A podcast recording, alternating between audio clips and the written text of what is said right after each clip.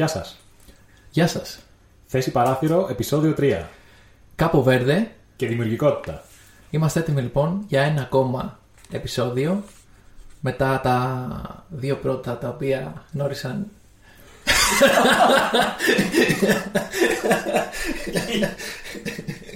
Γεια σας. Έφτασε η ώρα λοιπόν για ένα καινούριο θέση παράθυρο. Τρίτο επεισόδιο λοιπόν και το θέμα μας σήμερα είναι Κάπο Κάπο Βέρδε Βέρδε και δημιουργικότητα. το είπαμε συντονισμένα. Γεια σας. Γεια σας. Ξεκινάμε με θέση παράθυρο. Επεισόδιο 3. Και πού πάμε αυτή τη φορά Μιχάλη; Ταξιδεύουμε στο πανέμορφο, όπως έχεις πει γιατί εγώ δεν έχω πάει. Κάπο Βέρδε Και στην πανέμορφη, όπως έχεις πει εσύ, δημιουργικότητα, γιατί εγώ δεν την έχω βρει ποτέ. Εντάξει, εδώ θα διαφωνήσω, αλλά είναι μια κουβέντα για αργότερα. Ισχύει. Έχεις πάει στο Κάπο Βέρδε, έτσι; Ναι, λοιπόν, το Κάπο Βέρδε, το υπέροχο Κάπο Βέρδε, ε, είναι ένα από τα ταξίδια, ε, ίσως από τα πιο αγαπημένα μου ταξίδια, οπότε έχω πολύ όρεξη να μοιραστώ ιστορίες και τη μαγεία, λίγη από τη μαγεία του Κάπο Βέρδε μαζί σας. Ανυπομονούμε και εμείς να τα ακούσουμε. Και δημιουργικότητα. Η δημιουργικότητα, Αλέξανδρε, είναι από τα αγαπημένα μου ε, πράγματα να συζητάω. Δεν ξέρω, έχω κουράσει λίγο τους φίλους μου. Συνέχεια τους λέω η δημιουργικότητα εκείνο, η δημιουργικότητα το άλλο. Εκείνοι μου λένε Μα ήρθαμε να δούμε το Παναθηναϊκό τώρα. Εγώ εκεί. Βλέπεις δημιουργικότητα ακόμα και σε πιο μικρές λεπτομέρειες. Βέβαια. Αυτό Τι είναι πάσει υπέροχο. του Νίκ Καλάθη. Να πούμε εδώ σε αυτή τη ε, φάση ότι ο Μιχάλης ε, δεν έχει μόνο ε, κάποιο συγκεκριμένο βίτσιο και του αρέσει η δημιουργικότητα, αλλά είναι και το, πτυχίο, το θέμα της πτυχιακής του, έτσι, το- στο μεταπτυχιακό του ε, δίπλωμα. Έτσι ακριβώς. Ε, η δημιουργικότητα ανήκει στα ενδιαφέροντά μου, αλλά όντως η πτυχιακή μου εργασία στο μεταπτυχιακό μου ήταν σχετικά με τη δημιουργικότητα στο χώρο εργασίας. Ε, και δεν θα σας ε, κάνω να βαρεθείτε άλλο με λεπτομέρειες. Θα συζητήσουμε λίγο αργότερα επί του θέματος. Και όπως λέμε πολύ δημιουργικά, βούρ στον πατσά λοιπόν. Α ξεκινήσουμε. Τι μπορείς να μου πεις λοιπόν εσύ για το Κάπο Βέρδε. Θα σου αντιστρέψω την ερώτηση και θα σου πω εσύ τι ξέρεις για το Καποβέρδε. Γιατί σε αυτό το επεισόδιο πάλι ξεκινάμε από μια, θα το πούμε, άνηση θέση. Έχω πάει στο Καποβέρδε δύο φορές, ενώ ο Μιχάλης δεν έχει πάει, έχει πάει μόνο με τα μάτια της ψυχής του και με την ε, δημιουργικότητά του. Οπότε τι, τι έχεις ακούσει εσύ για το Καποβέρδε, ε, ξέχωρα από κάποιες ιστορίες που ίσως ε, σου έχω μοιραστεί εγώ μαζί σου. Τι ξέρω για το Κάπο Βέρδε. Λοιπόν, δεν θα σου πω ψέματα, δεν ξέρω τίποτα για το Κάπο Βέρδε. Απολύτως τίποτα. Ξέρω ότι βρίσκεται στην Αφρική. Πού στην Αφρική; Ε, νομίζω λίγο προς τα δυτικά, αλλά αυτό δεν ξέρω κάτι άλλο. Είναι στο, στο mainland ε, της Αφρικής ή είναι κάπου αλλού, είναι... Ε, εντάξει. Ε, από το όνομα καταλαβαίνεις ότι δεν βρίσκεται ε, στην ενδοχώρα. Κάπου θάλασσα κουμπάει σίγουρα. Και μ, κα- ακροτήρι σημαίνει. Οπότε υποθέτω ότι είναι ακροτήρι είναι κάπου σε, κάποιο, σε κάποια κρούλα. Θα μπορούσες να το πεις αυτό, αλλά όχι. Λοιπόν, ε, το Κάπο Βέρδε, το οποίο μεταφράζεται στα ελληνικά ως το πράσινο ακροτήρι, ε, δεν είναι ούτε πράσινο ούτε ακροτήρι. Είναι 10 νησιά στον Ατλαντικό, απέναντι από τη Σενεγάλη, τα οποία όμως δεν, είναι, δεν πληρούν καμία από αυτές τις δύο περιγραφέ, ε, περιγραφές του ονόματός του. Αυτό συνέβη γιατί όταν ανακαλύφθηκε το πράσινο ακροτήρι, το Κάπο Βέρδε, αυτός που το ανακάλυψε, όπως ο, ο Κολόμβος νόμιζε ότι πήγε στην Ινδία, αυτός νόμιζε ότι έφτασε στο ακροτήρι ε, της Αφρικής. Ε, οπότε γι' αυτό πήρε το όνομά του, ένα fail ας πούμε. Ε, και θέλω να σου πω σε αυτό το σημείο, για να το εδραιώσουμε για το μέλλον, ότι το είπαμε πράσινο ακροτήρι μια φορά, αλλά δεν θα επιτρέψω να το πούμε δεύτερη. Θα το λέμε Κάπο Βέρδε, γιατί από το 2013 το Κάπο Βέρδε ανακοίνωσε στον ΟΗΕ ότι το όνομα αυτό δεν θα μεταφράζεται και θα μένει ως έχει. Άρα απαγορεύεται να πούμε τις λέξεις Μην πράσινο το πεις, μην το πεις. ακροτήριο. Όχι. Μόλις τις είπα. Πάρτα ε. Θέλω να μου πεις, ξέρεις κάποιο γνωστό από το Καποβέρδε, γιατί οι περισσότεροι εδώ στην Ελλάδα ε, έχουν συνδυάσει τη χώρα αυτή, τη μικρή νησιωτική αυτή χώρα, με ένα συγκεκριμένο πρόσωπο. Πριν πάμε εκεί, συγγνώμη να κάνω μια μικρή παρένθεση.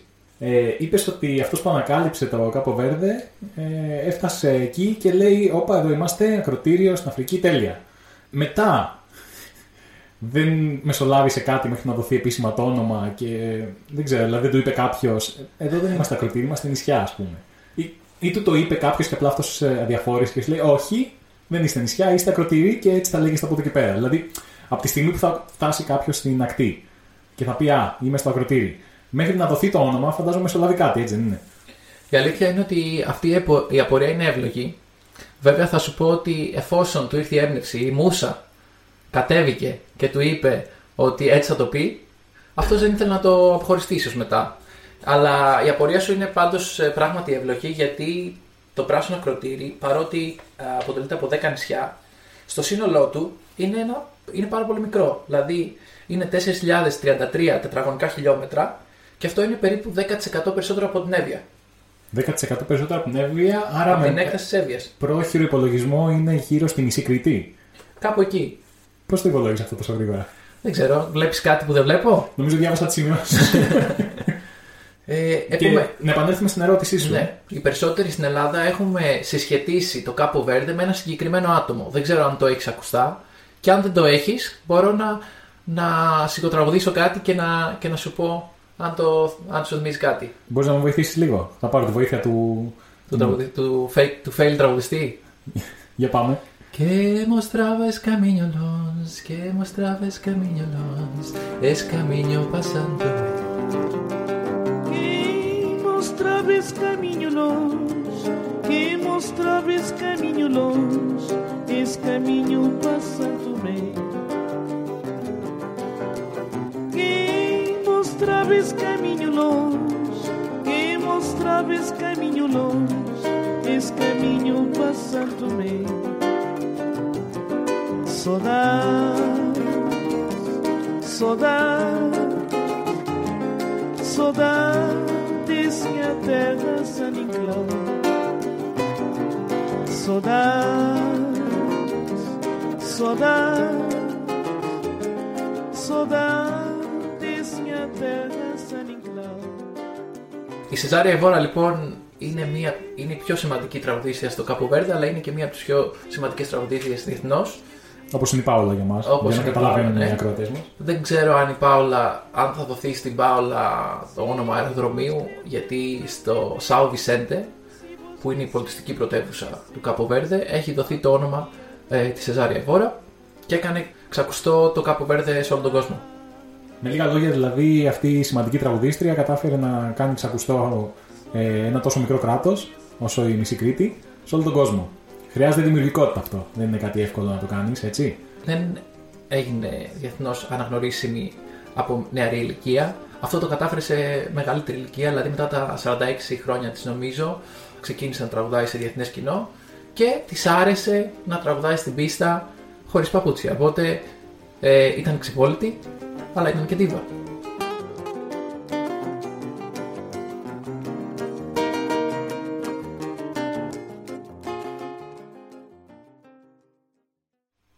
Ξέρεις ε, από πότε κατοικούνται τα νησιά του Καποβέρντε. Από τότε που υπάρχει άνθρωπος, φαντάζομαι. Είναι ο πρώτος άνθρωπος που πήγε με ένα δράκο και βγήκε ο Βιετναμέσος; Ακριβώς.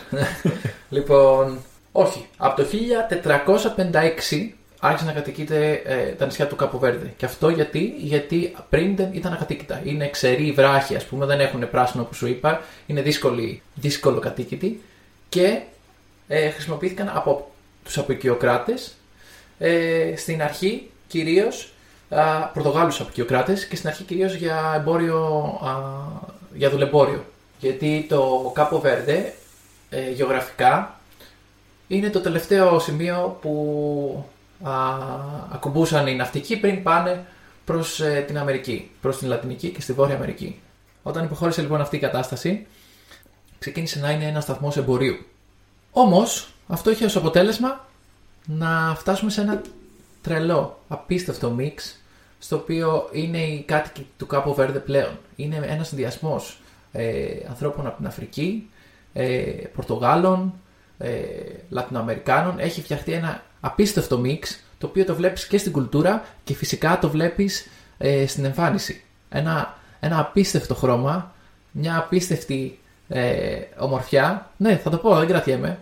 Ε, και μπορείς να πεις ότι ο Θεός είχε κέφια, ήταν υπουργός.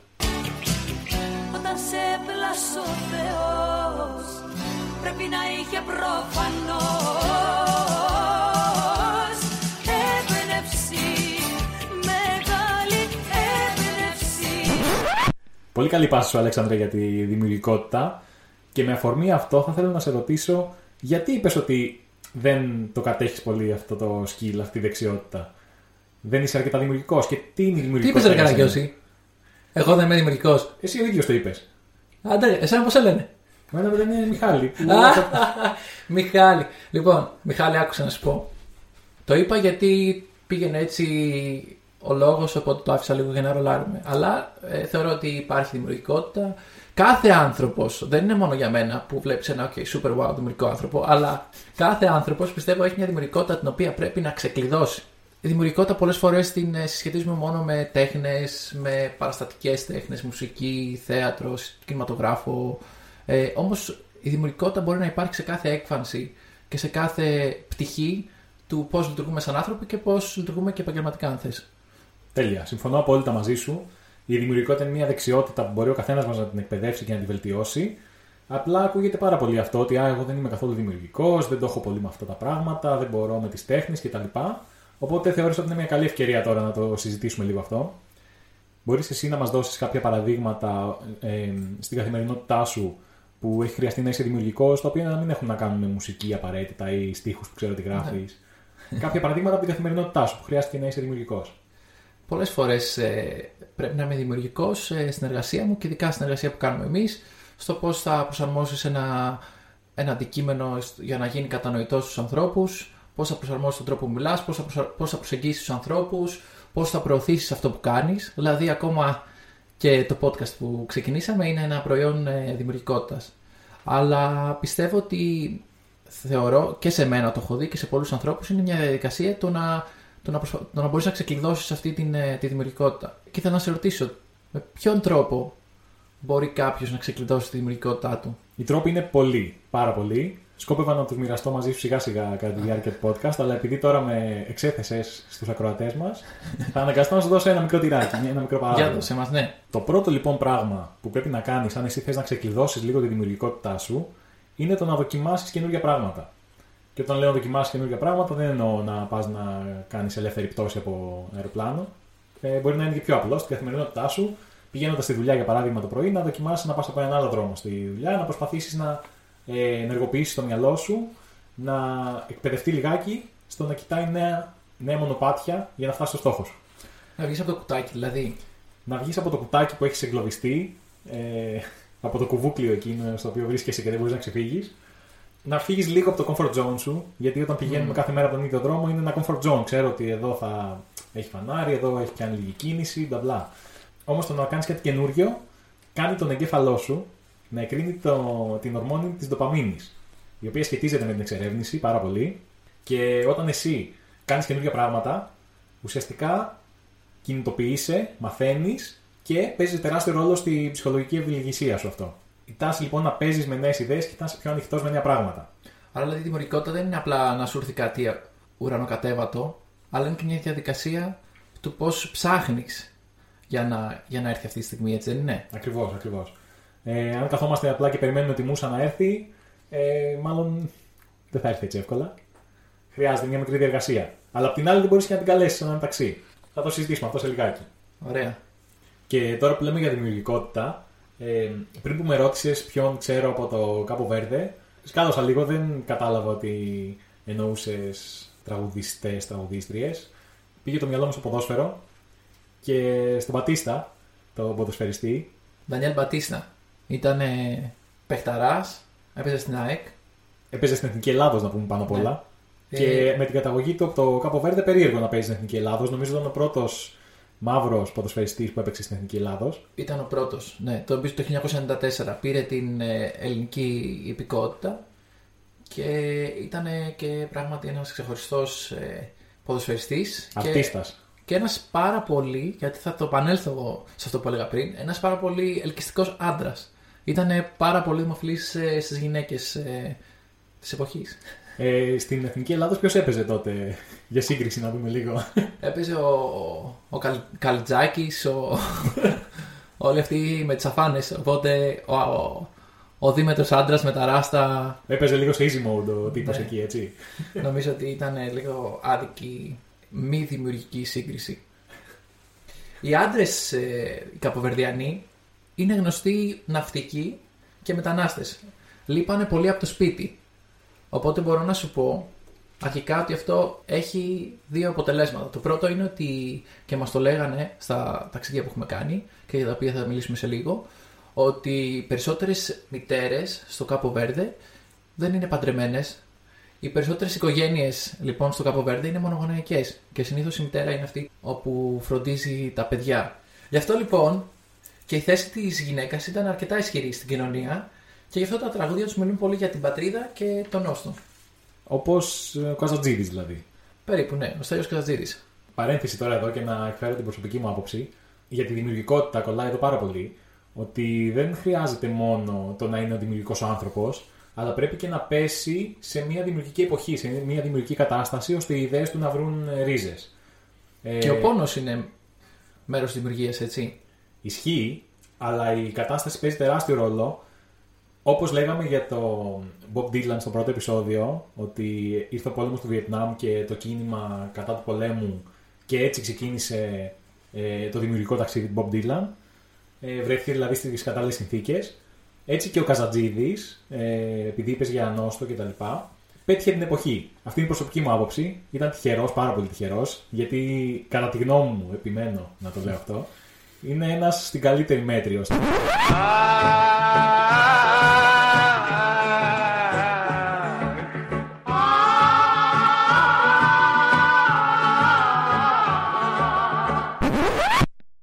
Λοιπόν, αφού του μιλήσαμε για το Στέλιο, το μεγάλο Στέλιο μας, ο οποίος έκανε τις οκτάβες και τις έκανε ό,τι ήθελε. Συζητήσιμο, συζητήσιμο. Ε, θέλω να σου πω ότι το Capo Verde έχει ακουστεί σε ένα πολύ δημοφιλές τραγούδι του συγκροτήματος Social Waste που λέει «Του Ατλαντικού θα διασχίσω τα νερά, θα χαιρετήσω τη στεριά του Capo Verde και στο λιμάνι που συχνάζει αριστερά θα ρίξω άγκυρα για λίγο. Πόρτο Αλέγκρε και Χαλάζω κίτρινα θα βάψω τα πανιά. Θα καίει φλόγα δυνατά στο σπαρματσέτο Buenos Aires, πολύχρωμη γειτονιά Και μποκαζούνιος σε σουν σεντιμιέντο. Και στον θαλάσσο πορών έπειτα τα βήματα Γεμάτο ρούμι θα υψώσω το ποτήρι. Υπτάμενος Ολλανδός Παλεύε αιώνια με τα κύματα Απόξω απ' της ελπίδας του ακροτήρι. Και κλείνοντας κάποια αρχικά στοιχεία, ε, για να ξεκινήσουμε με το κυρίως μέρος και τη δημιουργικότητας και των ιστοριών μας από το Κάπο Βέρντε, θέλω να σου πω ότι ο πληθυσμός είναι μόλις 570.000 Ίδιος αριθμός. και σχεδόν ίσως αριθμός ε, ανθρώπων βρίσκεται εκτός Κάπο Βέρντε. Βρίσκεται στη διασπορά, οπότε μπορείς να καταλάβεις το μέγεθος ε, της διασποράς στο Κάπο Βέρντε. Και ότι βρισκόμαστε κοντά στον Ισημερινό, αυτό σημαίνει ότι ο καιρός είναι σταθερός, είμαστε κοντά νομίζω στους 29 βαθμούς και βρέχει ελάχιστα όλο τον χρόνο, νομίζω βρέχει μόνο το Σεπτέμβριο και εορτάζεται ε, μετά τιμών. Εσύ πότε είχες πάει, ποια περίοδο; Εγώ είχα πάει τον Ιανουάριο του 2016 στο πρώτο μου ταξίδι. Ε, σε αυτό το ταξίδι είχες παρέα και το Στέφανο, έτσι δεν είναι; Ναι, τον αγαπημένο μας φίλο και συνεργάτη, Στέφανο Βλάχο, ε, είχε έρθει στο πρώτο, ήταν το πρώτο ταξίδι που κάναμε ποτέ σε χώρα εκτός Ευρώπης ε, με κάποιο πρόγραμμα της Action Synergy. Οπότε και εγώ το θυμάμαι με πολύ νόστο. Ακούω Καζατζίτη για να το, για να το απολαύσω. Ε, και είχαμε τον Στέφανο Βλάχο, ο οποίος συνεργάζεται μαζί μας ως youth worker και έχει πολλά να μας πει. Ε, να καλωσορίσουμε λοιπόν τον Στέφανο στην παρέα μας. Γεια σου Στέφανε. Καλησπέρα, παιδιά. Υπέροχο το θέμα το σημερινό, όπως και όλα τα άλλα εννοείται. Πριν ε, ξεκινήσουμε έτσι να λέμε κάποιες ιστορίες για το Κάμπο Βέρντε και τα λοιπά, ε, θέλω να εστιάσω λίγο στο ότι τα, τα νησιά στο Κάμπο Βέρντε είναι μ, α- αρκετά άνυδρα και οι κάτοικοι τους αναγκάστηκαν να γίνουν αρκετά δημιουργικοί ως το- ως προς το θέμα της επιβίωσης. Οπότε το θέμα της επιβίωσης ε, επιβάλλει και αυτό μια δημιουργικότητα την οποία ανέφερε και πριν ο Μιχάλης. Οπότε λοιπόν φίλα, φιλαράκα μου, ε, ταξίψαμε μαζί τον Ιανουάριο του 2016. Ήταν διαφορετικό το συνέστημα γιατί θυμάμαι ότι φύγαμε από τα χιόνια εδώ πέρα, ξέρω εγώ, μέσω Κωνσταντινούπολης, ε, περάσαμε από χιόνια και καταλήξαμε κατά ξαφνικά σε έναν πολύ ζεστό καιρό. Εσένα ποια ήταν η πρώτη, του- πρώτη σου αίσθηση με το που προσγειωθήκαμε στο Κάπο Βέρντε. Ε, το πρώτο που μου έκανε εντύπωση είναι ότι μόλις προσγειωθήκαμε είδαμε ένα ε, υπέροχο μέρος άνυδρο και είναι σαν να ταξίδευες πίσω σε παλαιές δεκαετίες σε ένα ελληνικό νησί ε, κάπου στο Αιγαίο. Και εμένα η πρώτη μου εικόνα, ας πούμε, ήταν αυτή, μια πέτρα που θυμάμαι στο αεροδρόμιο. Καταρχάς, ένας πολύ αέρας για να προσγειωθούμε. Ε, και μια πέτρα, μια συνήθιστη πέτρα, δεν ξέρω άμα ήταν κάτι συνηθισμένο, στο αεροδρόμιο, το οποίο μας καλωσόριζε ε, στο Καποβέρδε. Ε, Παρ' όλα αυτά, πρέπει να σημειώσουμε ότι φεύγοντας από το αεροδρόμιο, όλα ήταν τακτοποιημένα, πεντακάθαρα, υπήρχαν διαβάσεις. Πραγματικά περιμέναμε κάτι άλλο και είδαμε μια πολύ οργανωμένη κοινωνία. Και πολύ πιο οργανωμένη από τη δικιά μας κοινωνία, θα μπορούσαμε να πούμε έτσι, δεν είναι; Σίγουρα, σίγουρα, ναι. Δηλαδή, διαβάσεις σταματούσαν στα 5 μέτρα με το που σε βλέπανε, ξέρω εγώ. Όλα τα μηχανάκια φορούσαν κράνη. Υπήρχαν όλες αυτές οι προδιαγραφές που εμείς δεν τηρούμε στην καθημερινή μας ζωή. Και το άλλο που μου έκανε εντύπωση ήταν το πόσο χαμογελαστή ήταν πάντα. Σαν να είναι κάτι, ξέρω εγώ, εγκάρδιο έτσι αυτό δεν είναι. Δηλαδή το, δε- δε- δεν έβλεπες κάτι επιτιδευμένο σε αυ- στη, στον τρόπο που σε προσεγγίζανε; Ναι, είναι σαν να πηγαίνεις σε ένα ε, χωριό που όλοι γνωρίζονται μεταξύ τους και είναι ε, όλοι ευδιάθετοι και χαρούμενοι. Ε, σου βγάζουν μια ζεστασιά και μια φιλοξενία απίστευτη ως λαός. Να πούμε λίγο για ποιο λόγο πήγαμε αυτό το ταξίδι. Ήταν στα πλαίσια του προγράμματος T-Bridges, το οποίο ήταν το πρώτο capacity building που φτιάξαμε ποτέ και το οποίο έχει να κάνει με την ενίσχυση της συνεργασίας μεταξύ ε, νέων από την Ευρώπη και από την Αφρική στον τομέα του τουρισμού. Συμμετείχαν σε αυτό ε, νέοι από Ελλάδα, Ιταλία, Ρουμανία, Γκάνα και Καποβέρδε. Τι δημιουργικότητα χρειάζεται σε αυτό το, σε αυτό το κομμάτι; Καταρχάς, χρειάζεται μια πολύ καλή διάθεση, πιστεύω. Ε, να υπάρχει διάθεση πρώτα απ' όλα για επικοινωνία. Αυτοί που θέλουν να επικοινωνήσουν μεταξύ τους να, να το απολαμβάνουν αυτό. Είναι κύριο χαρακτηριστικό αυτός της δημιουργικότητας. Αν εσύ δεν απολαμβάνεις αυτό που κάνεις, δεν μπορείς να είσαι δημιουργικός. Τώρα το πώς, εσύ θα μου πεις. Φαντάζομαι χρησιμοποίησες λίγο πιο εκφραστικούς τρόπους από τη γλώσσα, έτσι. Σίγουρα. Ε, η γλώσσα πολλές φορές είναι ένα εμπόδιο, θα το πω, το οποίο ε, θα πρέπει με κάποιο τρόπο να το παραμερίσουμε. Δηλαδή δεν θα πρέπει η καλή κατ- ε, γνώση μιας γλώσσας να, να είναι εμπόδιο σε κάποιον στο να συμμετέχει, οπότε βρίσκεις τρόπους δημιουργικούς στο να κάνεις καταρχάς τον, τον άλλον να νιώσει οικία με σένα και μετά, σε δεύτερο τρόπο, να τον βοηθήσει να εκφραστεί και να τσικ, ξεκλειδώσει τη δημιουργικότητα που έχει μέσα του. Και πιο συγκεκριμένα αυτό πώς το κατάφερες; Με χορό και τραγούδια και, και τέτοια πράγματα; Χορό και τραγούδια λέει Στέφανε, ακούς; Τι, τι σου, θέλω να μου δώσεις μερικά highlights, έτσι, ε, από το Κάπου Βέρντε. Τι σου έχει μείνει περισσότερο στο μυαλό; Αυτό που μου έχει μείνει είναι το πόσο πολύ χόρευαν ως- ως λαός. Ε, το πόσο πολύ αγαπούν τη μουσική και το χορό. Και σαφέστα εδώ πέρα ε, ε, κολλάει ε, ένας χορός στο Cola Dance, ο οποίος ήταν μοναδικός. Βασικά να το πιάσουμε από ένα άλλο σημείο. Ε, όπως είπαμε είναι, είναι νησιά ψαροχώρια, οπότε είδαμε πολύ ψάρι. Φάτε μάτια ψάρια με την κυριολεκτική έννοια και βρεθήκαμε σε μια ψαροταβέρνα ε, για να φάμε από λάθος, δικό μου λάθος και είχε ζωντανή μουσική. Ε, εκεί πέρα σηκώθηκε ένα ζευγάρι ντόπιων ε, χορευτών οι οποίοι, οι- και ένας κύριος ο οποίος τραγουδούσε ήταν όπου ξεκίνησαν να χορεύουν το Cola Dance. Το Cola Dance είναι ένας χορός ο οποίος δεν γνωρίζουμε από, από ποιον έχει γραφτεί και χορευτεί. Ε, υπάρχει από τα παλαιότερα χρόνια. Είναι ο πιο αισθησιακός και όχι πρόσεχος χορός που έχω δει ποτέ. Γιατί το λες αυτό. Ποια είναι η κίνηση, ας πούμε, για να καταλάβουμε; Είναι το κόλλα, όταν τα δύο σώματα ενώνονται και γίνονται ένα, το οποίο ε, ουσίας, ε, αναπαριστά την γονιμότητα σε όλες τις εκφάνσεις. Άρα λοιπόν και ενώ ακούμε στο background ε, τη μουσική Σαζόν, η οποία χορεύεται με αυτόν τον τρόπο, ενώνονται st- στο σημείο, στη μέση ας πούμε, να το θέσουμε έτσι, και μετά κάνουν μια υπέροχη κίνηση.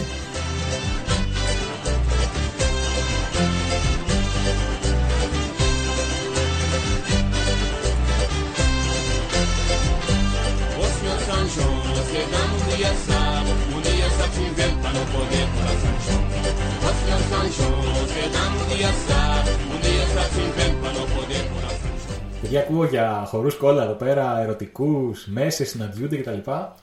Ομολογώ ότι ζήλεψα λιγάκι. Εσείς... Το είδα ε, στο μάτι σου. Ναι, Πέταγε πίθε όταν ο Στέφανος περιέγραφε αυτή τη...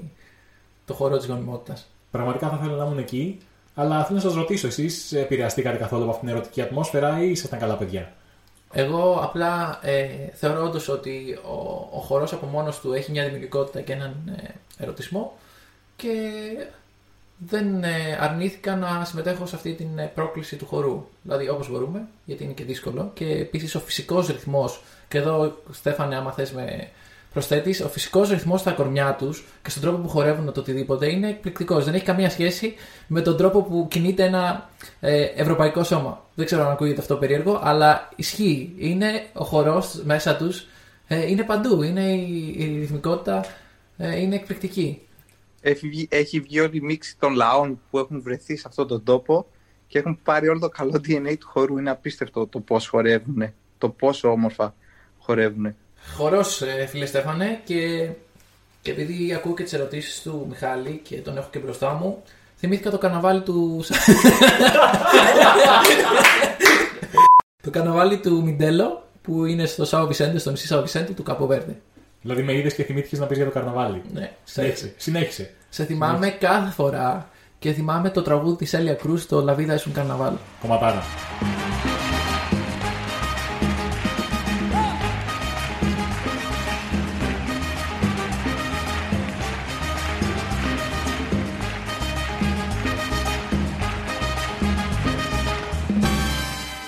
Και ξαφνικά από εκεί που έχουμε φάει την καρούμπα μας, η καρούμπα είναι ένα τρομερό ψάρι σε αληθινή του Ατλαντικού, ακούμε ξαφνικά από πολύ μακριά, κάπου πολύ μακριά πραγματικά, μουσική και κυρίως ακούμε ρυθμικά να χτυπάνε τύμπανα.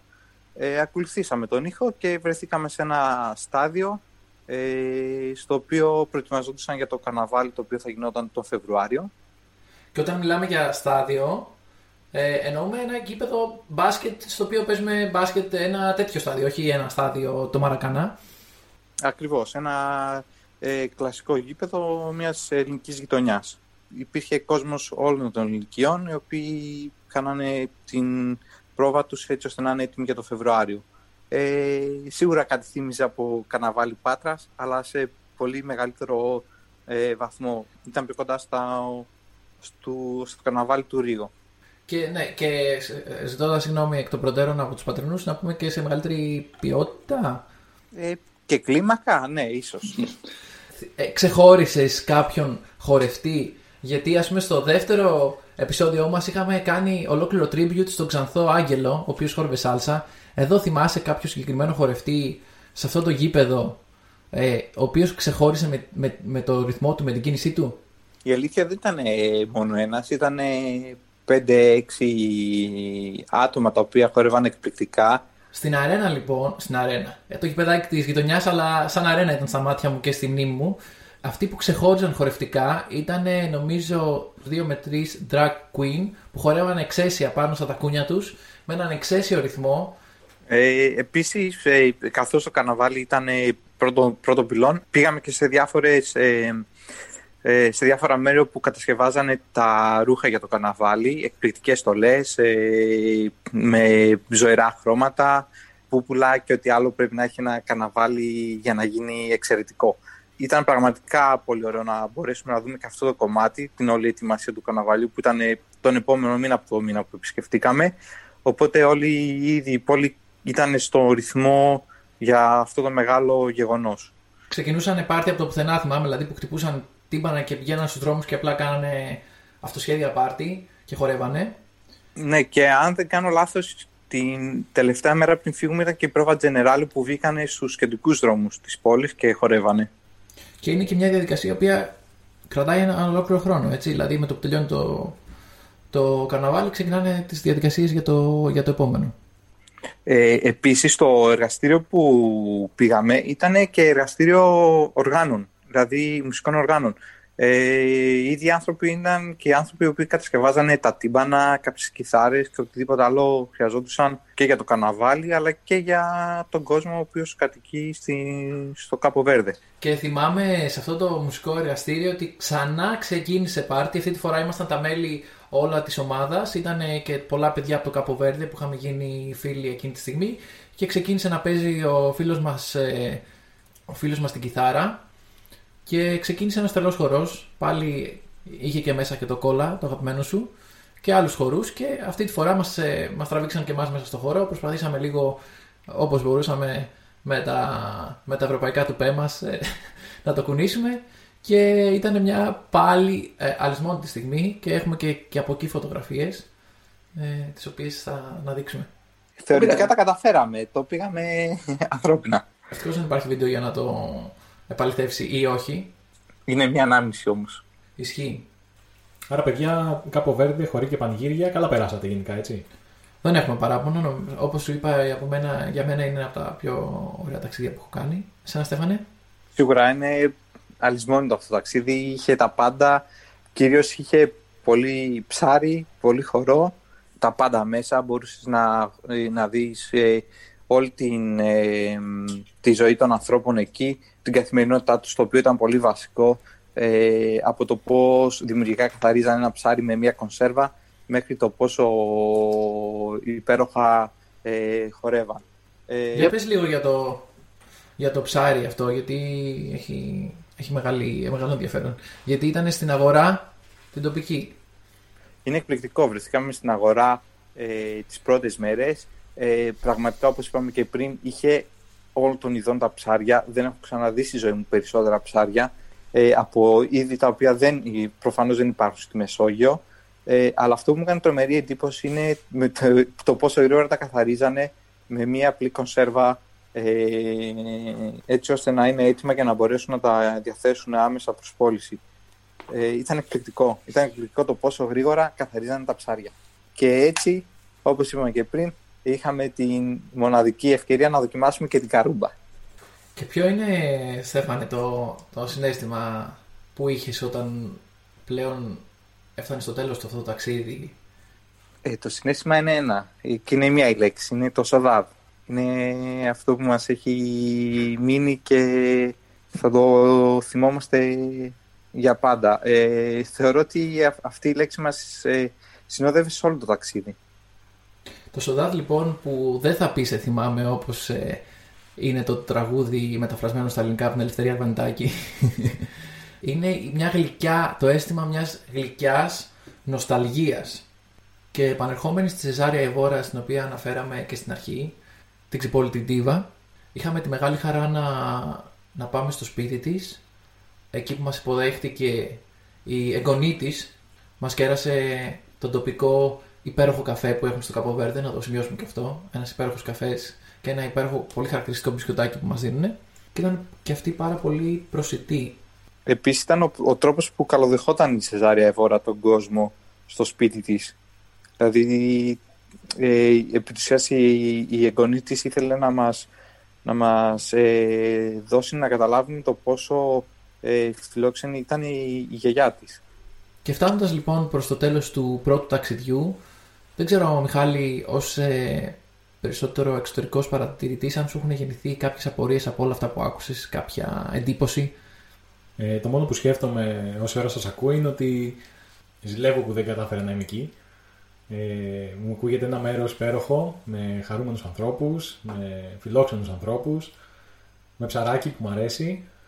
Χωρίς κόλιανδρο, να το σημειώσουμε. Α, αυτό σημαντικό, να το βάλω στη λίστα μου με χώρες που χρησιμοποιούν τον κόλιανδρο, είναι αυτές που αποφεύγω. Και σ' αρέσει μήπως και η φασολάδα; Φυσικά μου αρέσει η φασολάδα, είναι το εθνικό μας φαγητό. Στο Κάπο Βέρτε λοιπόν, και εδώ Στέφανε θέλω να με βοηθήσεις πάλι, υπάρχει ένα άλλο φαγητό το οποίο μοιάζει λίγο με τη φασολάδα, το οποίο τι είναι; Αυτό είναι το κατσούπα. Κατσούπα. Ένα τρομερό φαγητό, πολύ δημιουργικό επίσης, ε, καθώς περιέχει τα πάντα.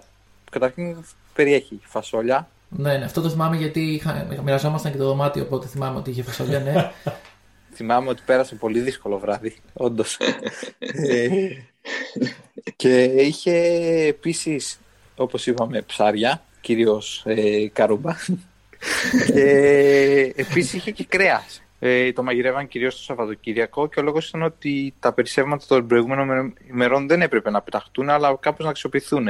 Άλλος ένας λόγος γιατί αυτό το φαγητό είναι τόσο δημιουργικό. Επομένως, συνδυάζανε τα φαγητά που είχαν των προηγούμενων ημερών, τα μαγειρεύανε. Επί της ουσίας είναι, είναι ως μια σούπα με διάφορα συστατικά μέσα, πέντα ανώστιμη, ε, η οποία μαγειρεύεται για αρκετές ώρες. Είναι όπως έχουμε εμείς στο μπατσά, είναι το εθνικό τους φαγητό. Επί της ουσίας, ακόμα και μετά από ξενίδια, γιατί αυτό το φαγητό έχει τόσα πολλά ε, στοιχεία μέσα, ωφέλιμα στοιχεία για τον οργανισμό, το τρώγανε και έπειτα από κάποιο ξενύχτη το επόμενο πρωί ε, έτσι ώστε να πάρουν όλες τις ε, απαραίτητες θερμίδες που χρειάζεται. Πόσα πιάτα έφαγες, Ε, από όσο θυμάμαι την πρώτη μέρα, δύο. Η καλύτερη κατσούπα ήταν στο νησί του Σάντο Αντουάο, ε, το οποίο είναι ένα νησί ηφαιστειογενέ. Έχει ένα υπέροχο ηφαίστειο εκεί. Δεν ξέρω αν θυμάσαι, Στέφανε. Γενικώς ήταν ένα νησί το οποίο, από όσο θυμάμαι, δεν ήταν εύκολο προσβάσιμο σε όλες του τις περιοχές. Ήταν πολύ συγκεκριμένη διαδρομή λόγω της ε, γεωγραφικής ιδιομορφίας να το προσεγγίσεις σε όλα του τα μέρη, αλλά ήταν ε, α- απίστευτης ομορφιάς και από όσο θυμάμαι ίσως ήταν και το μόνο το οποίο είχε λίγο- ελάχιστο παραπάνω πράσινο σε σχέση με, με τα υπόλοιπα νησιά. Και εσείς πώς πήγατε εκεί αφού δεν ήταν εύκολα προσβάσιμο; Αρχικά πήραμε το πλοίο που μας πήγε στο απέναντι νησί, στο, από το Σαο Βιθέντε και έπειτα έγινε μια μίνι εκδρομή στο νησί μέσω λεωφορείου αλλά μόνο στα μέρη στα οποία ήταν εύκολα προσβάσιμα. Λέγοντας αυτά λοιπόν, ε, φτάνουμε στο τέλος του πρώτου ταξιδιού, σε ένα ταξίδι στο οποίο, όπως είπαμε, φύγαμε με το συνέστημα του Σοδάδ και επίσης φύγαμε σε ένα αεροπλάνο, το οποίο για πρώτη και τελευταία φορά στη ζωή μου ήταν σαν κτέλ, οπότε μπαίναμε στο, στο αεροπλάνο από το ένα ή στο άλλο χωρίς έλεγχο, απλά μπήκαμε. και με αυτόν τον τρόπο Θέλουμε λοιπόν τώρα να ευχαριστήσουμε τον Στέφανο που μοιράστηκε τις εμπειρίες του από το πρώτο ταξίδι που πήγε μαζί με τον Αλέξανδρο στο Καποβέρδε. Ε, παιδιά, ευχαριστώ και εγώ για τη φιλοξενία. Πραγματικά το Κάπο Βέρντι είναι ένα υπέροχο μέρος ε, με δημιουργικούς ανθρώπους, ε, χαρούμενους και ευτυχισμένους. Εύχομαι να, να πάμε σύντομα και να μπορέσουμε και οι τρεις μαζί. Θα ήταν υπέροχο. Ευχαριστούμε πολύ Στεφανέ. Ευχαριστούμε Στεφανέ.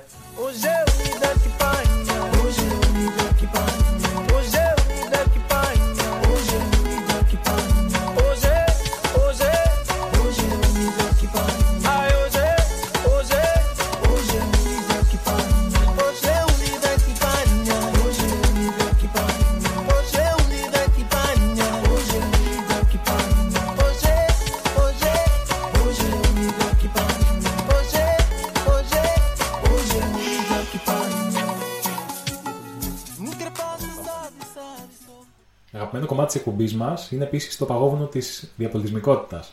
Και σε κάθε επεισόδιο μιλάμε λίγο για τα πράγματα τα οποία βλέπει ο κόσμος ε, για μια χώρα, για ένα λαό. Η κορυφή του παγόβουνου δηλαδή. Αυτό που βρίσκεται πάνω από το νερό λοιπόν. Και για τα πράγματα τα οποία βρίσκονται κάτω από το νερό, τα οποία δεν φαίνονται εύκολα. Όπως είναι η ιστορία, όπως είναι οι παραδόσεις, η θρησκεία και όλα αυτά. Τα οποία πρέπει λίγο κάποιος να τα προσεγγίσει λίγο πιο κριτικά για να μπορέσει να τα, ε, να τα δει. Εσύ λοιπόν ως εξωτερικός παρατηρητής του Κάπο Βέρδε μπορείς να εστιάσεις περισσότερο μάλλον ε, στα πράγματα τα οποία είναι πιο επιφανειακά. Τι θα έλεγες δηλαδή σαν μια πρώτη εικόνα; Και όχι μόνο ότι ήμουν εξωτερικός παρατηρητής, αλλά και ότι είμαι επιφανειακός άνθρωπος. ε, μπορώ να πω ότι αυτό που μου μένει, μια χώρα με ανθρώπους χαρούμενους, μια χώρα που χορεύει, φτωχή. Αυτό, αυτό κρατάω εγώ, αλλά φαντάζομαι ότι εσύ που βρέθηκες εκεί δύο φορές, ε, ξέρεις και τι βρίσκεται κάτω από την επιφάνεια της θάλασσας, στο μέρος του παγόβουνου που δεν φαίνεται. Σαν άλλος δίδυς λοιπόν θα σου αποκαλύψω μερικά άλλα στοιχεία τα οποία αφορούν αυτό το παγόβουνο. Είπαμε λοιπόν ότι το Κάπο Βέρδε είναι ένα νησιωτικό κράτος, ένα άνυδρο κράτος, οπότε αυτό έχει να κάνει με πολλές δυσκολίες επιβίωσης. Ένα κράτος στο οποίο οι περισσότεροι άνδρες είναι ναυτικοί, οπότε περνάνε τον περισσότερο χρόνο τους εκτός ε, της χώρας τους και πολλές γυναίκες οι οποίες είναι ανήπαντρε μητέρες και οι οποίες μεγαλώνουν τα παιδιά τους μόνα τους. Οπότε όλα αυτά προσθέτουν στις, σε κάποιες δυσκολίες και σε κάποια πράγματα χαρακτηριστικά τα οποία έχουν να κάνουν με το κάτω μέρος του παγόβουνου. Ένα άλλο κομμάτι φυσικά έχει να κάνει με και τη μίξη, αυτή την ξεχωριστή μίξη των πολιτισμών μεταξύ ε, Αφρικής, Ευρώπης ε, και Αμερικής και Λατινικής Αμερικής και όλη αυτή την αλεγκρία στο ταπεραμέντο που τους δίνει αυτό το χαρακτηριστικό. Και όπως ε, συνόψισε πριν ο Στέφανος, ο τρόπος για να απαντήσουν σε όλες αυτές τις δυσκολίες είναι η σπίθα της δημιουργικότητας. Η δημιουργικότητα για την επιβίωση λοιπόν, το οποίο είναι κάτι διαφορετικό από αυτό που φανταζόμαστε όλοι για τη δημιουργικότητα. Γράφουν ένα τραγούδι, ε, κάνω ένα σκετσάκι στο θέατρο κτλ. Υπάρχει και αυτή η δημιουργικότητα, ότι πρέπει να βρω δημιουργικούς τρόπους για να επιβιώσω. Ξεκινάει από αυτό, αλλά μπορεί να πάει σε οποιοδήποτε κομμάτι της ζωής. Πιστεύω. Ακριβώς. Και επειδή με ρώτησες προηγουμένως για τρόπους που μπορούμε να ξεκλειδώσουμε τη δημιουργικότητά μας, ήθελα λοιπόν εδώ σε αυτό το σημείο να πω για τη δύναμη του υποσυνείδητου. Το υποσυνείδητο μας παίζει ένα τεράστιο ρόλο ε, στη δημιουργικότητά μας, γιατί όταν έχουμε ένα πρόβλημα και προσπαθούμε να βρούμε μια δημιουργική λύση, όταν το κάνουμε συνειδητά αυτό, ακολουθάμε τα λογικά μονοπάτια που δεν προσφέρουν μοναδικές ιδέες. Ε, μόνο όταν αφήσουμε το υποσυνείδητό μας ελεύθερο, γίνονται νέες συνδέσεις στον εγκέφαλό μας, οι οποίες είναι συνδέσεις που μπορεί στο συνειδητό μας να φαίνονται αστείες ή γελίες ή αδύνατες, όμως στην πραγματικότητα είναι ο μόνος τρόπος για να μπορέσουμε να βρούμε κάτι νέο. Για παράδειγμα, ο Γερμανός χημικός Αύγουστος Κεκουλέ, δεν ξέρω αν τον ξέρεις, αν τον έχεις ακουστά. Ε, ο, ο χημικός αυτός λοιπόν είχε την έμπνευση ότι το μόριο του βενζολίου.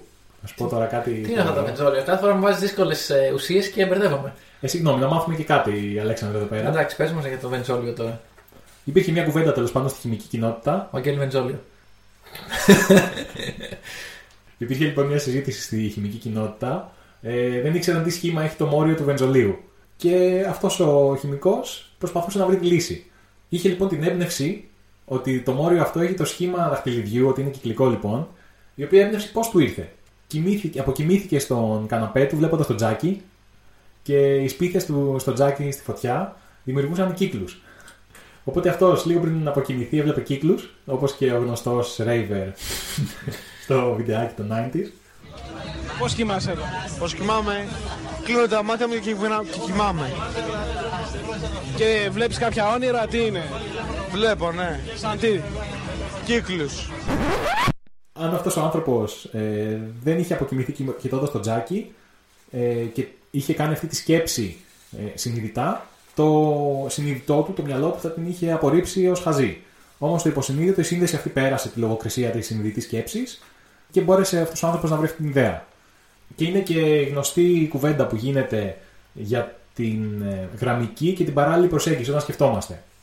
Όταν κάνουμε μια λογική σκέψη και προσπαθούμε να βρούμε μια λύση ε, απολύτως λογικά, ακολουθούμε μια γραμμική ε, οδό. Δηλαδή πάμε από το Α στο Β στο Γ.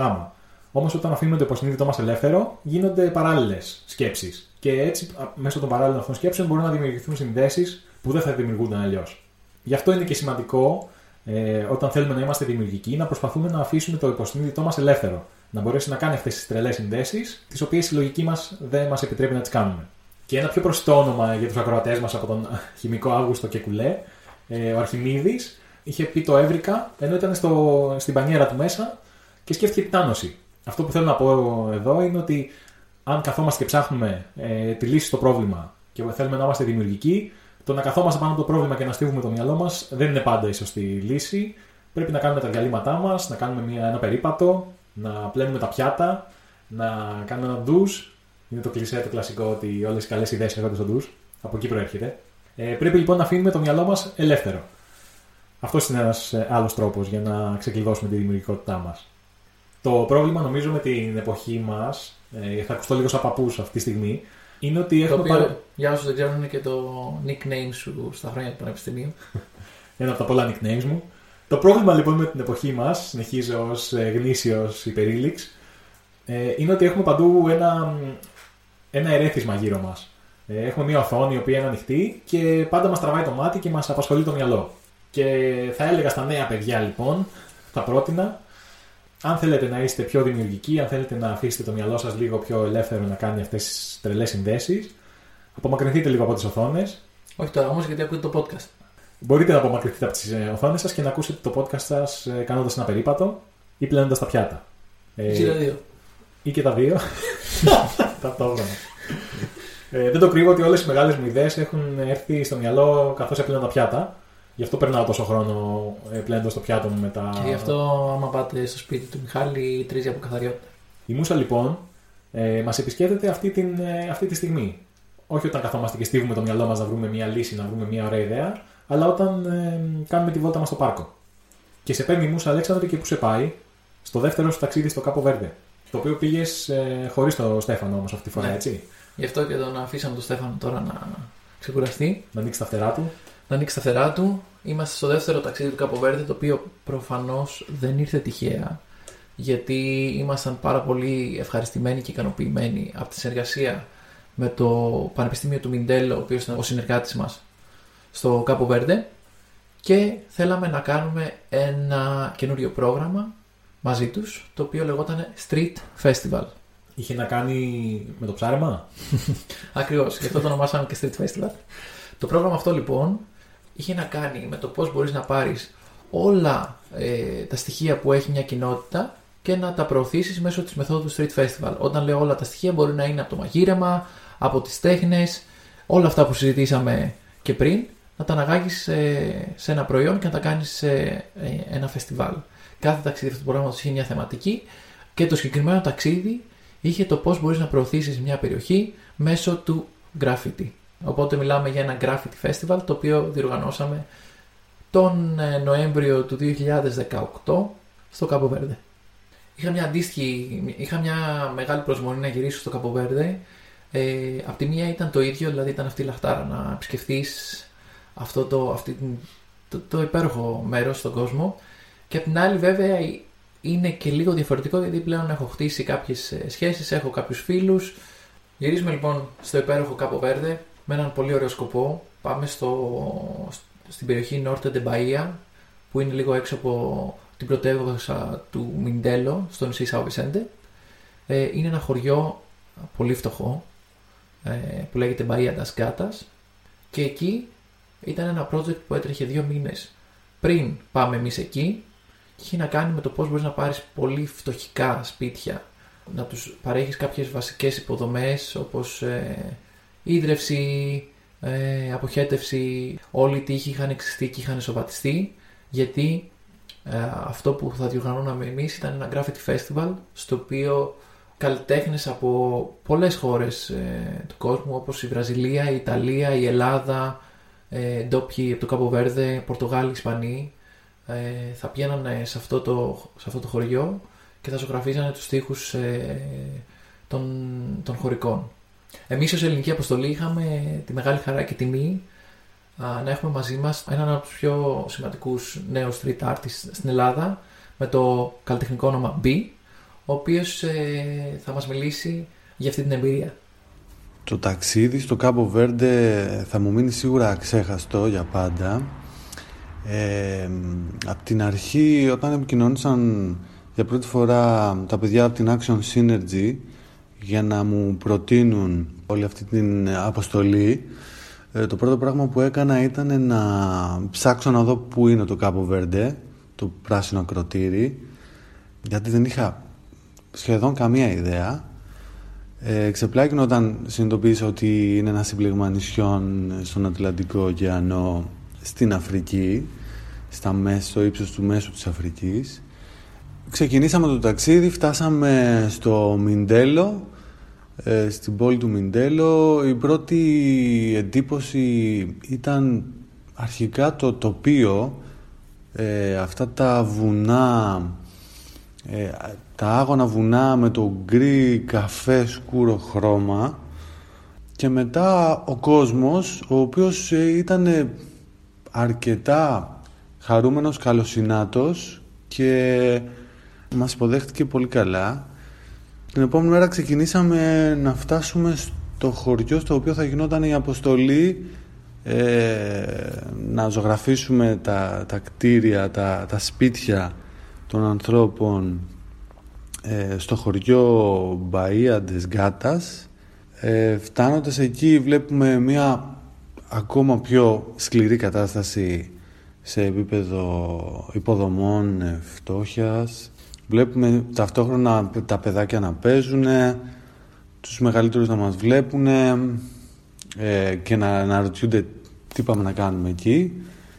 Ε, όταν αρχίσαμε και βγάζαμε τα χρώματα και αρχίσαμε να, να ζωγραφίζουμε όλο το κλίμα έτσι ζεστάθηκε ε, ήρθανε και πολλοί εθελοντές οπότε γίναμε όλοι μια μεγάλη παρέα ε, προσωπικά ε, μίλησα με την ιδιοκτήτρια του σπιτιού που ζωγράφισα την Αρλίντα.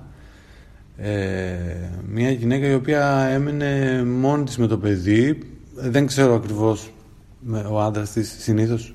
Πολλοί άντρες από ό,τι άκουσα είχαν φύγει μετανάστες στην Ευρώπη. Οπότε βλέπαμε πολλές γυναίκες με τα παιδιά μόνες τους και σιγά σιγά αρχίσαμε και συζητούσαμε όσο μπορούσαμε χωρίς να υπάρχει η κοινή γλώσσα ε, κάτι που μου έκανε εντύπωση ήταν ότι ζήτησα νερό για να πλύνω τα πινέλα και το νερό που μου έδωσε ήταν λιγοστό. Βέβαια μετά μίλησα με την υπεύθυνη του, του project εκεί και μου λέει ξέρεις το νερό εδώ είναι ένα αγαθό δισεύρετο γιατί έχει δύο ή τρία χρόνια να, να βρέξει. Διάφορα τέτοια πράγματα ε, μου έκαναν και έκαναν σε όλους εντύπωση. Σιγά σιγά προσαρμοστήκαμε σε τη ζωή του χωριού στο να σταματάμε να τρώμε όλοι μαζί, να βλέπουμε ε, παραδοσιακά φαγητά. Θυμάμαι ότι μαγειρέψαμε όλοι, όλοι μαζί μία σούπα, λεγόταν κατσούπα αν θυμάμαι καλά, ε, με διάφορα πράγματα μέσα, φασόλια, κρέας, ε, διάφορα λαχανικά, η οποία ήταν πεντανόστιμη.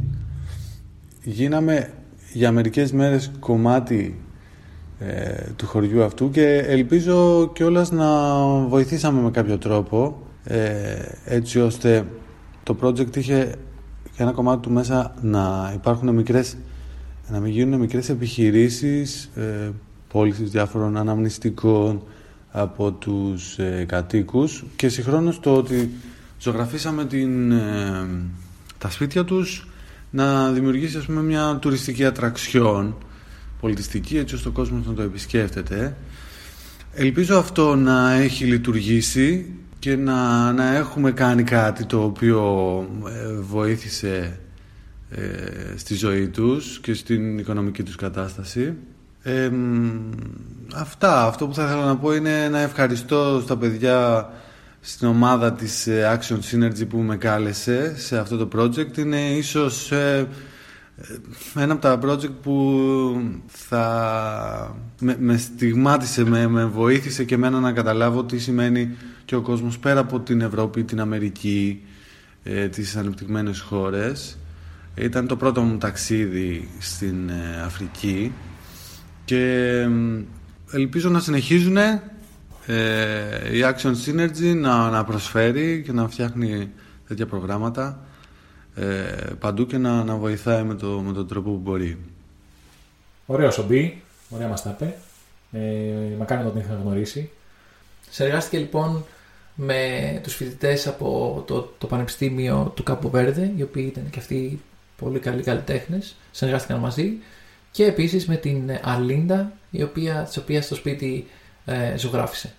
Οπότε υπήρχε μια πολύ επίπεδη συνεργασία και στο κεντρικό ε, χώρο του χωριού ζωγράφησαν όλοι οι καλλιτέχνες μαζί ένα συνολικό έργο, το οποίο όπως θα το δείτε και οπτικά από τη σελίδα μας.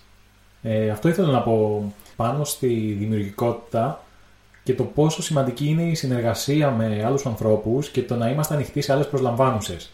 Όταν ο άνθρωπος ε, έχει επαφή με οπτικές και με εικόνες διαφορετικές από τις δικές του, είναι όπως αυτό που συζητούσαμε για τη διαπολιτισμικότητα στο πρώτο επεισόδιο, είναι πολύ πιο εύκολο να ξεκλειδώσει τη δημιουργικότητά του. Είναι σαν να βγαίνεις από το κουτάκι σου, από το κουβούκλιο που λέγαμε προηγουμένως και να κοιτάς κάτι νέο, το οποίο πάντα θα σου ανοίξει νέα μονοπάτια, νέους ορίζοντες και πράγματα τα οποία δεν τα έχεις σκεφτεί ποτέ, δεν τα έχεις φανταστεί ποτέ. Και η σημασία της συνεργασίας γενικά, είτε είναι με νέες προσλαμβάνουσε είτε με όχι, το να μπορείς να συνεργάζεσαι με έναν τρόπο αρμονικό και γόνιμο μπορεί να βοηθήσεις σε αυτό το ξεκλείδωμα της δημιουργικότητας και δεν χρειάζεται να κοιτάξω μακριά. Εδώ με το φίλο μου τον, τον συνεργάτη Μιχάλη, πολλές φορές ε, πάνω στη συνεργασία ξεκλειδώνουμε ιδέες γιατί πετάμε ο ένας μια τάκα στον άλλον και δεν έχει να κάνει μόνο με αυτό το podcast, έχει να κάνει και το, το αντικείμενο της δουλειάς μας, το οποίο ε, είναι σαν ένα ping-pong δημιουργικότητας. Και εδώ κολλάει κάτι άλλο που θέλω να πω για τη δημιουργικότητα. Ε, υπάρχει λίγο αυτός ο μύθος, αυτή η ιδέα ότι ο δημιουργικός άνθρωπος, το αρχέτυπο του δημιουργικού ανθρώπου είναι ένας άνθρωπος μοναχικός κλεισμένος στο σπίτι του που κάθεται και σαν τρελός ας πούμε ζωγραφίζει σε καμ, καμβάδες ε, φοβερά αριστουργήματα.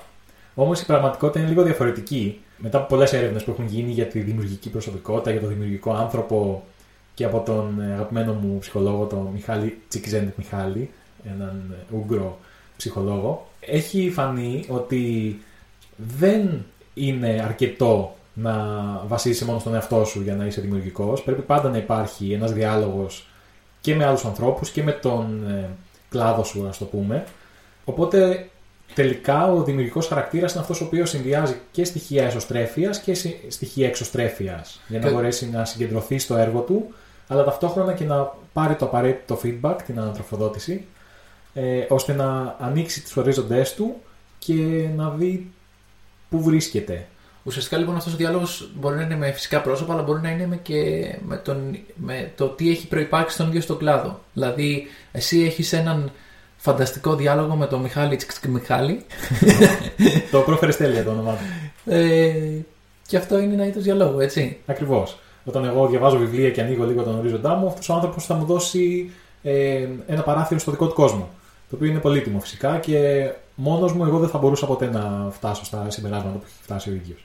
Ο λόγος λοιπόν που είμαι περήφανος για το πρόγραμμα S-Fest είναι ότι κατά τη γνώμη μου μπορέσαμε να δώσουμε σε αυτό το χωριό ένα παράθυρο στο δικό τους κόσμο.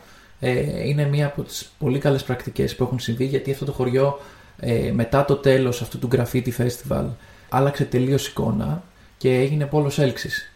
Και έτσι μπόρεσαν οι ντόπιοι να μπορέσουν να αναδείξουν την περιοχή τους, να έχουν ένα έξτρα εισόδημα. Το χωριό τους έχει φωτογραφηθεί και, και στο Instagram, ας πούμε, πολλές φορές γίνεται hashtag με αυτό το γεγονός. Και είναι ένας τρόπος, για μένα μια καλή πρακτική, του πώς μπορείς να αναδείξεις ε, μια περιοχή η οποία μπορεί να είναι φτωχή με έναν δημιουργικό τρόπο. Γιατί δεν πέσανε πολλά λεφτά πάνω σε αυτό το project, αλλά έπεσε πολλή δημιουργία. Ε, μου θυμίζει αυτό που λέγαμε στο προηγούμενο επεισόδιο, πάλι θα κάνω πάσα σε προηγούμενο επεισόδιο, ε, για το Ελσαλβαδόρ και τη γειτονιά Λαπάθ που ε, ανανεώθηκε ουσιαστικά με τις τοιχογραφίες που έφτιαξαν οι, οι ντόπιοι. Και είναι ένας πάρα πολύ όμορφος τρόπος να αναβαθμίσει μια περιοχή και μάλιστα με πολύ λίγο, κο- μικρό κόστος όπως είπες και εσύ. Θέλω να μοιραστώ και κάποιες άλλες ε, εμπειρίες ε, από αυτό το ταξίδι. Σε αυτό το ταξίδι συνεργαστήκαμε, όπως σου είπα, αρμονικά με τους φοιτητές και τις φοιτήτριες ε, του Πανεπιστημίου του Μιντέλο και φυσικά και με τους άλλους συμμετέχοντες από τις άλλες χώρες που προανέφερα και μέσα σε όλη αυτή τη διαδικασία ε, μοιραστήκαμε πολύ όμορφες στιγμές πολλές φορές ανάμεσα στο, στη δουλειά ας πούμε πηγαίναμε και παίζαμε ποδόσφαιρο το οποίο και αυτό ήταν μια ωραία ε, εκτόνωση και διαδικασία. Θυμάμαι πολύ έντονα ότι είχαμε κάνει το γύρο του νησιού με ένα λεωφορείο και τραγουδούσαμε όλοι μαζί τραγούδια από όλες τις χώρες. Όπως το Βουγιουκλάκι στο Ναι, Hell. ναι, αυτό ήταν το τέτοιο. Μεταξύ άλλων και το Σοδά προφανώς, αλλά και ελληνικά τραγούδια και όλοι διασκεδάζαμε κτλ. Και, και είχαμε πάει και, και μαζί για, για μπάνιο. Πολύ ωραίες στιγμές. Κάνατε μπανάκια δηλαδή, έχει καλές παραλίες στο Καποβέρδε.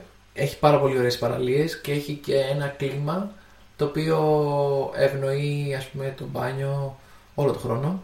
Η αγαπημένη μου παραλία λεγόταν Λαζίνια και ήταν μια τεράστια παραλία και σε, α- ε, με άμμο και πολλά κοράλια και ήταν εξαιρετική. Εκεί πάλι όπως περιέγραψα τον πληθυσμό πριν, κόσμος ε, να χορεύει, να, να παίζουν μπάλα, μια ξενιασιά. Μπορεί να ήταν στο μάτι μου αυτό, αλλά το ένιωσα και το εξέλαβα και το βίωσα έτσι. Και στο τέλος αυτής της παραλίας υπήρχε ένα κλαμπ το οποίο επισκεφτήκαμε. Ε, δεν θυμάμαι το όνομα αυτού του κλαμπ, αλλά θυμάμαι ότι εκεί είδα την πιο ερωτική κιζόμπα που έχω δει ποτέ στη ζωή μου. Θύμησέ μου τι είναι η Κιζόμπα. Η κιζόμπα είναι ένας Latin χορός, σχετικά αργός. Θα στον δείξω, θα σου δείξω μετά τα βήματα, μετά την ηχογράφηση, αν ενδιαφέρεσαι. Ενδιαφέρομαι, είμαι μέσα. Ε, σαν ταγκό. Ε, κάπως έτσι, για άκου.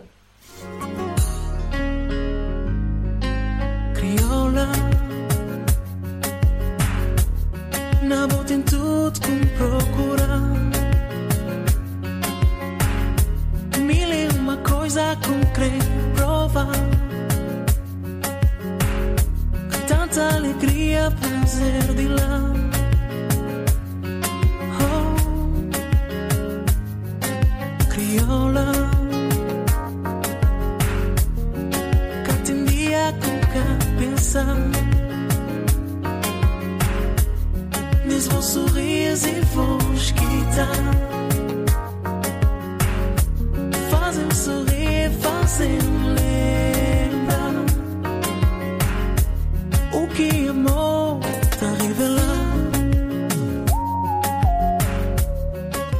ενώ το αφήνουμε λίγο να, να σβήσει στο μουσικό χαλί, θα σου περιγράψω τι βίωσα εκεί. Κανονικά ο, ο ρυθμός του Κιζόμπα, όπως σου είπα, είναι αργός. Εκεί ήταν πάρα πολύ αργός. Ήταν σαν να έχεις πατήσει ένα pause και να υπάρχει μια, μια κίνηση πάρα πολύ αργή. Οπότε ξαφνικά όταν μπήκε το Κιζόμπα, είδα πολλά ε, ε, ζευγάρια χορευτικά που άρχισαν να χορεύουν αυτό το χορό, αλλά πάρα πολύ αργά. Δηλαδή ένιωσα σχεδόν σαν να έχω μπει σε κάποιο λάθος ε, δωμάτιο. Δηλαδή, τι εννοείς; Αυτό που εννοώ και το οποίο καταλαβαίνετε όλοι σας είναι ότι υπήρχε διάχυτος ερωτισμό. Έκοβες στον ερωτισμό με το μαχαίρι, μπορώ να πω.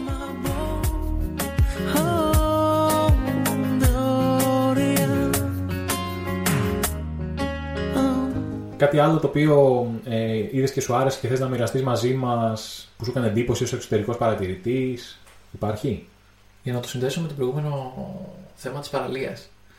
Ε, σου είπα πώς είναι το βίωμα μέσα στην παραλία, αλλά θέλω να σου πω και πώς είναι το, το βίωμα πάνω από την παραλία.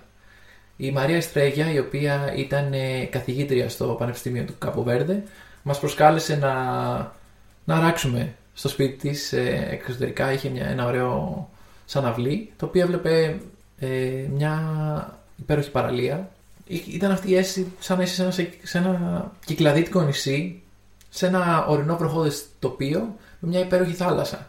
Σαν να είναι ένα σπίτι με θέα στον Ατλαντικό, όπως θα έλεγε και η Άτζελα. Κοίτα αν θες τον εαυτό σου στον καθρέφτη Να δεις κι εκείνος ότι θα σε βγάλει ψεύτη Γιατί δεν ήσουν ποτέ αληθινός Μα ψεύτικος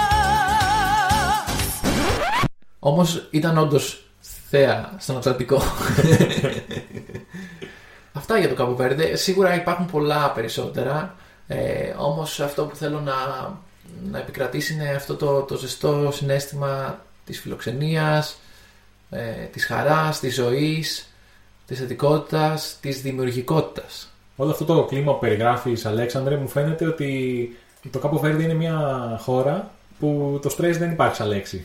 Ισχύει αυτό; Ε, φαντάζομαι παντού υπάρχει το στρες. Εντάξει, δεν θέλω να τα ωρεοποιώ όλα. Απλά θεωρώ ότι ίσως υπάρχει ε, μια πιο θετική διάθεση απέναντι στα πράγματα. Τουλάχιστον αυτό βίωσα ως ε, εξωτερικός ή εσωτερικός παρατηρητής και τις δύο φορές που έκανα αυτό το ταξίδι. Πάντως το ratio δημιουργικότητα stress, επειδή είναι δύο έννοιες λίγο αντίθετες, όταν κάποιος αισθάνεται stress δεν μπορεί να είναι δημιουργικός, μου φαίνεται σωστό. Αυτοί οι άνθρωποι είναι λίγο πιο ψηλά στη δημιουργικότητα και λίγο πιο χαμηλά στο stress. Όχι πάντα όμως, γιατί πολλές φορές, ας πούμε, θυμάμαι και έχω στο μυαλό μου εσένα να περπατάς με μια ιδέα, με ένα βήμα έτσι γρήγορο, το οποίο περιλαμβάνει και λίγο άγχος μέσα για να μπορέσεις να, να ξετυπλώσει την ιδέα η οποία μόλις σου έχει κατέβει. Δηλαδή, η μουσα σου σε επισκέφθηκε, αλλά πλέον πρέπει να της ανοίξεις την πόρτα και να την κεράσει καφέ. Ναι, ναι, ακριβώς. Ε, υπάρχει το παραγωγικό στρες φυσικά. Είναι μια καμπύλη αυτό. Λίγο στρες δεν είναι καλό, πολύ στρες δεν είναι καλό. Αλλά τα... στη μέση Το λέγαμε και ως δημιουργικό στρες. Το είπα ήδη. Α, δεν ξέρω. Μιλήσαμε και βιωματικά με βάση τη δημιουργικότητα τη δικιά μας. Ε, Όμως θέλω να σε ρωτήσω κάτι και το οποίο έτσι με έχει προβληματίσει και έχουμε κάνει και διάφορες συζητήσεις μεταξύ μας. Είναι ε, η παγιδευμένη δημιουργικότητα ή το άγχος του να δείξεις τη δημιουργικότητά σου προς τον κόσμο. Τι θέλω να πω με αυτό, δηλαδή πολλές φορές και σε μικρότερες ηλικίες, αλλά όχι μόνο σε μικρότερες, υπάρχει μια φοβία, να πούμε, του να ξεδιπλώσεις κάποιες πτυχές του αυτού σου που ίσως δεν τις έχεις αγγίξει, ε, δεν θες να φύγεις από την περπατημένη ή μπορεί να είσαι ένας νέος ο οποίος έχεις ένα καλλιτεχνικό ας πούμε ταλέντο το οποίο νιώθεις ανασφάλεια. Πώς μπορούμε να στηρίξουμε αυτή την έκφραση της δημιουργικότητας; Ε, αυτό είναι πολύ προσωπικό ζήτημα κατά τη γνώμη μου. Δηλαδή, εσύ δεν μπορείς να πάρεις κάποιον από το χεράκι και να του πεις έτσι θα γίνεις δημιουργικός. Είναι λίγο δύσκολο αυτό. Ναι, αλλά ίσως είναι το περιβάλλον. Γιατί μπορεί το περιβάλλον να δημιουργήσει τις προποθέσει για να εκδηλώσεις αυτό που έχεις να εκδηλώσεις ή αντίθετα να, να σε καταπιέσει, να σε κλεβάσει, να σε κρατήσει δέσμιο των δικών τους φοβιών. Τα πες πολύ σωστά, ακριβώς αυτό ήθελα να πω. Ε, ότι πρέπει να παρέχουμε ένα περιβάλλον, αν μιλάμε για παιδιά ή εφήβους, ε, να παρέχουμε ένα περιβάλλον σε αυτούς τους ανθρώπους, ώστε να, είναι, να αισθάνονται ότι μπορούν ε, οι ιδέες τους να, να έχουν ένα, μια απάντηση. Ε, δηλαδή, πρω- πρέπει να προσπαθούμε, αν θέλουμε τα παιδιά μας, για παράδειγμα, να αναπτύξουν τη δημιουργικότητά τους, τα παιδιά που δεν έχουμε, τα, τα θεωρητικά παιδιά μας, και αν εμείς θεωρούμε ότι ως γονείς δεν είμαστε αρκετά δημιουργικοί ώστε να μπορέσουμε να τα ενθαρρύνουμε. Και ως το- φίλοι. Και ως φίλοι, βέβαια. Ε, αυτό που πρέπει να κάνουμε είναι να τους δώσουμε το, την ευκαιρία να βρεθούν σε ένα δημιουργικό περιβάλλον. Δηλαδή να, ε, να πάνε σε μια σχολή, ας πούμε, να σπουδάσουν κάποια τέχνη ή να μιλήσουν με ανθρώπους οι οποίοι έχουν να τους προσφέρουν κάτι πάνω στο τομέα που τους ενδιαφέρει. Ε, επομένως, το περιβάλλον παίζει τεράστιο ρόλο στη- στο ξεκλείδωμα. και μια απλή ενθάρρυνση να πούμε έτσι. Δηλαδή, μπορεί κάποιοι άνθρωποι οι οποίοι μπορεί να είναι, να μην είναι 18, μπορεί να είναι και 30 και 40 και 50, ξαφνικά να θέλουν να εκδηλώσουν ένα κομμάτι της δημιουργικότητάς του. Και μόνο να, να είσαι εκεί και να πεις ότι ξέρεις κάτι, αυτό είναι το όνειρό σου, κυνήγα το. Και λέγοντας αυτό, ξέρεις καλύτερο παράδειγμα, ο Δομήνικος, ο καλλιτεχνικός μας διευθυντής, πήρε το ταλέντο του και το ανέπτυξε σε μεγαλύτερη ηλικία. Και τώρα κάνει παπάδες. Ο Δομήνικος λοιπόν θα παρουσιάσει την καθιερωμένη στήλη Κάπο Βέρδε με τη ματιά του σκηνοθέτη.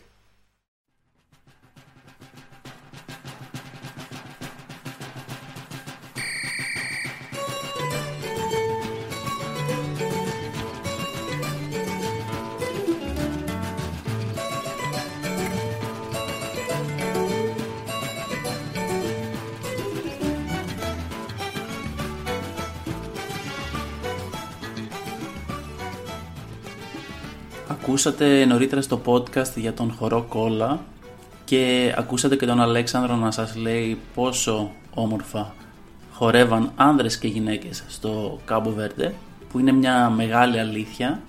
Αλλά νομίζω το πιο μαγικό πράγμα όταν βλέπεις έναν τόσο ωραίο και ζωντανό χορό είναι να κοιτάς πέρα από την κίνηση το πρόσωπο των ανθρώπων που χορεύουν γιατί όλη ε, η ζωντάνια και η ευτυχία που τους χαρίζει φαίνεται στο πρόσωπό τους. Οπότε θα το κάνω το πλάνο να είναι δύο πλάνο ουσιαστικά.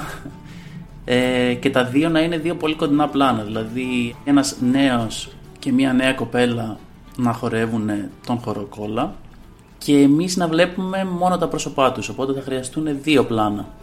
Ένα πολύ κοντινό στο πρόσωπο του αγοριού και ένα πολύ κοντινό στο πρόσωπο της γυναίκας και αυτά να εναλλάσσονται μεταξύ τους. Θα διάλεγα να είναι στην πλατεία του χωριού στην Μπαία Ντασγκάτας που βρισκόμασταν γιατί αυτή η περιοχή τώρα με τα murals που δημιουργήσαμε όταν πήγαμε με το S-Fest είναι πανέμορφη και θα διάλεγα την ώρα που στον κινηματογράφο λέγεται Magic Hour που είναι όταν πέφτει ο ήλιος ή ανατέλει ο ήλιος σε εμάς θα ήταν όταν έπεφτε ο ήλιος γιατί αυτά τα χρώματα μου έχουν μείνει από την επίσκεψη που είχαμε κάνει γιατί είχαν μία μαγεία ξεχωριστή διαφορετική από άλλα πανέμορφα χρώματα που βλέπουμε σε άλλες περιοχές του κόσμου.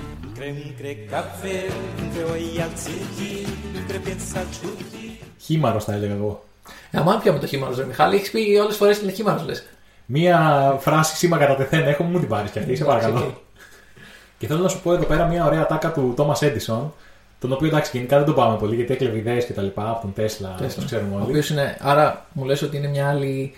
Ένας άλλος δρόμος προς τη δημιουργικότητα είναι να κλέβεις ε, δημιουργικές ιδέες που προπήρξαν και να τις ε, προμοτάρεις με καλύτερο τρόπο. Ε, μπορεί να το λες για πλάκα, αλλά υπάρχει ένα πολύ γνωστό βιβλίο που λέγεται Κλέψε σαν καλλιτέχνης Α, και μιλάει για αυτό το πράγμα. Ότι πρέπει να παίρνουμε ιδέες από άλλους ανθρώπους και να τις αναπτύσσουμε βάσει των δικών μας ε, κινήτρων. ο τέλος Τέσλα πάντων. όμως δεν νιώθει το ίδιο. Όχι, αυτό λέ- μιλάμε τώρα για πραγματική κλοπή. Αλλά τέλος πάντων, ας τα αφήσουμε αυτά πίσω. Ήθελα να πω για κάτι, κάτι που έκανε σωστό τέλος πάντων ο Έντισον που είπε ότι η ιδιοφυα είναι 1% έμπνευση και 99% υδρότας. Κάτσε, ρε, αυτό δεν το είπε ο Λίνκον. Τι κάνω, όχι πλάκα κάνω. Ε, αυτό το είχε πει ο Σοκράτης. και εννοεί εδώ ότι, οκ, έχουμε την ιδέα μας, αλλά άπαξ και την βρούμε, πρέπει να την υλοποιήσουμε κιόλας. Θέλει δηλαδή δουλειά για να μπορέσει να είσαι πραγματικά δημιουργικός και όχι απλά να έχεις μια πολύ γόνιμη φαντασία.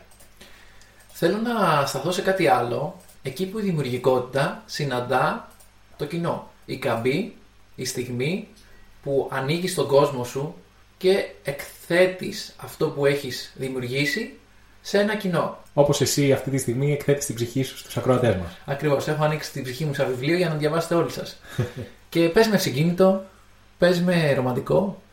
Πολλές φορές έχω νιώσει αυτό το ένα τσίκ ανατριχίλα τη στιγμή, ακόμα και σε talent show. Θέλεις σε talent show; Τη στιγμή που ένας δημιουργικός άνθρωπος εκθέτει αυτό που έχει μέσα του σε ένα ευρύτερο κοινό.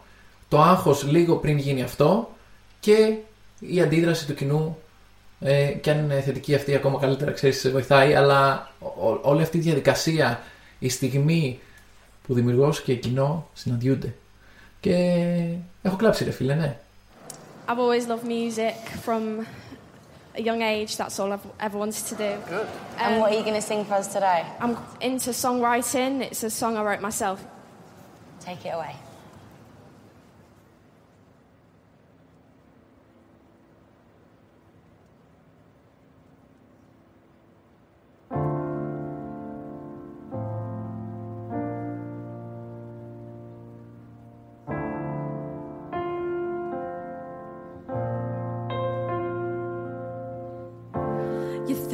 Think you're? Well, let me tell you this the love I felt for you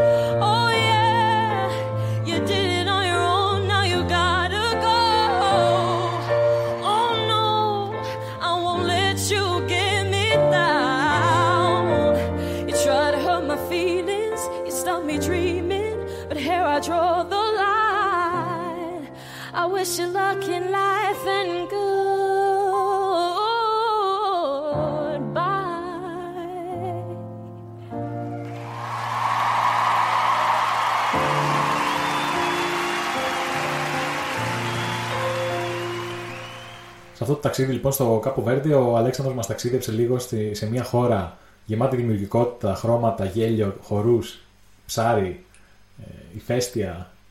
και κόλλα dance Συζητήσαμε επίσης και για τη δημιουργικότητα. εκεί μας ταξίδεψε σε Σύρια τη Μουτσικό Χαρά μου και τιμή μου. Και αν κρατήσουμε κάτι από τη σημερινή μας εκπομπή, τι θα ήταν αυτό, Αλέξανδρε; δημιουργικότητα, μουσα. Να, να σκέφτεσαι έξω από το κουτί, να κάνεις διαδικασίες, να, μπαίνεις σε- να, να βγαίνεις από τη ρουτίνα σου, από τη ζώνη άνεσης και να αφήνεις το μυαλό σου ελεύθερο να κάνει συνδέσεις που δεν θα έκανε ποτέ. Όπως Το να βλέπεις κύκλους στο τζάκι και να φαντάζεσαι ότι το μόριο του βενζολίου είναι ένα δαχτυλίδι. Que mostrabas caminho longe, que mostrabas caminho longe, esse caminho passando bem.